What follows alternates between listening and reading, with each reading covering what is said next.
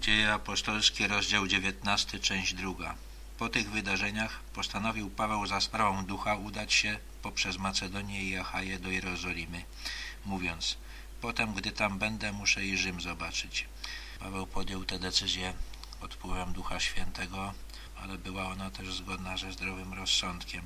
Założył niedawno kościoły w Macedonii i w Achai i należało przyjrzeć się, jak funkcjonują i w razie potrzeby pomóc im. W Jerozolimie byli apostołowie i stamtąd chrześcijaństwo zaczęło się rozprzestrzeniać na cały świat, więc też należało się tam pojawić.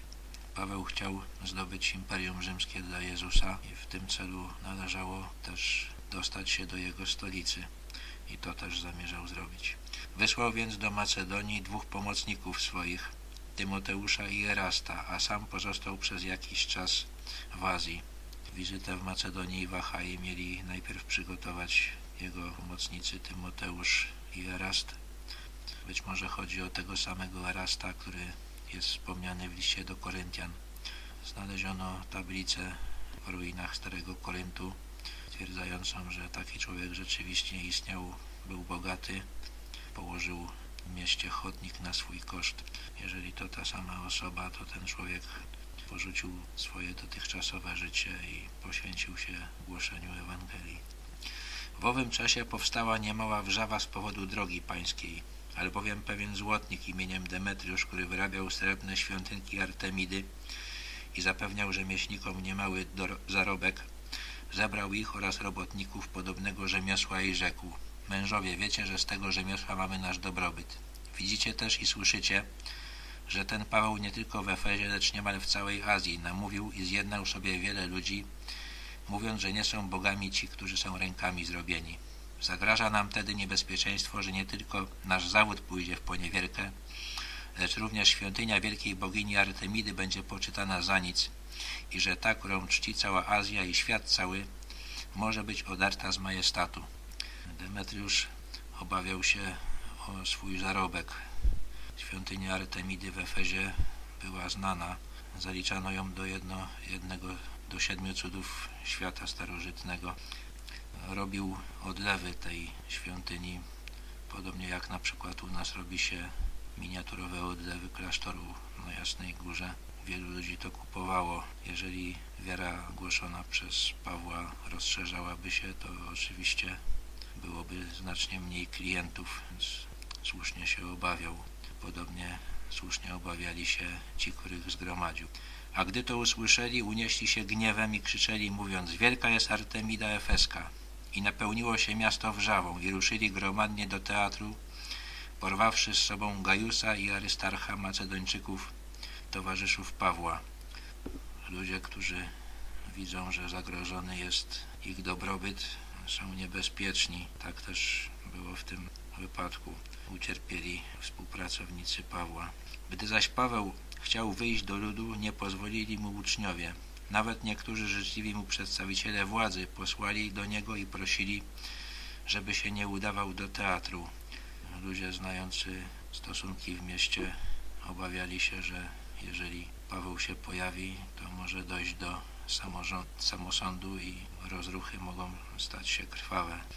Tymczasem jedni to, drudzy owo wykrzykiwali, bo zebranie odbywało się w nieładzie, a większa część nawet nie wiedziała z jakiego powodu się zebrali. I wypchnięto z tłumu Aleksandra, którego Żydzi wysunęli do przodu. Aleksander zaś skinąwszy ręką chciał się bronić przed ludem, lecz gdy poznali, że jest Żydem, rozległ się z ust wszystkich jeden okrzyk, który trwał około dwóch godzin. Wielka jest Artemida Efeska. Jeżeli zaczynają się mieście rozruchy, to wielu ludzi przyłącza się do nich. Tak też było i w tym przypadku. Żydzi nie mieli nic wspólnego z Pawłem, ale zostali potraktowani jako wrogowie, ponieważ wszyscy wiedzieli, że ich religia jest monoteistyczna i Artemidy Efeskiej nie uznają. Gdy zaś pisarz miejski uspokoił tłum, rzekł Mężowie Efescy, któż z ludzi nie wie, że miasto Efes jest stróżem świątyni wielkiej Artemidy i posągu, który spadł z nieba. Skoro więc temu zaprzeczyć nie można, powinniście się uspokoić i niczego pochopnie nie czynić. Przywiedliście tu bowiem tych mężów, którzy nie są ani świętokradcami, ale bluźniercami naszej bogini. Przedstawiciel władzy starał się uspokoić tłum i odwołał się do rzeczy oczywistej, że nie wszyscy ludzie mają obowiązek czcić tych samych bogów i dopóki nie występują przeciwko nim otwarcie, dopóki nie, nie kradną niczego, co jest poświęcone tym bogom, albo otwarcie nie, nie obrażają uczuć czcicieli, to nie robią niczego złego. Jeśli więc Demetriusz i członkowie jego cechu mają skargę przeciwko komu, to odbywają się sądy, są też prokonsulowie, niechże jedni drugich oskarżają.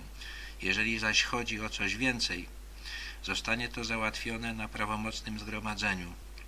Takie zgromadzenia odbywały się co pewien czas i tutaj przedstawiciel władzy odwołał się do tego, stwierdził, że, że mogą przedstawić swoje zarzuty na, na takim właśnie normalnym zgromadzeniu. Oczywiście miał świadomość, że przez ten czas ludzie mogą się uspokoić i do żadnych, do przedstawienia żadnych zarzutów nie dojdzie.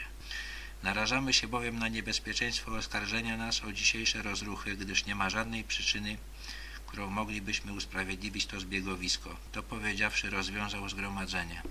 Sprawa rozeszła się, jak to się mówi, po kościach. Ludzie dali się przekonać, że nie ma żadnych podstaw do rozruchów i rozeszli się w spokoju do domów.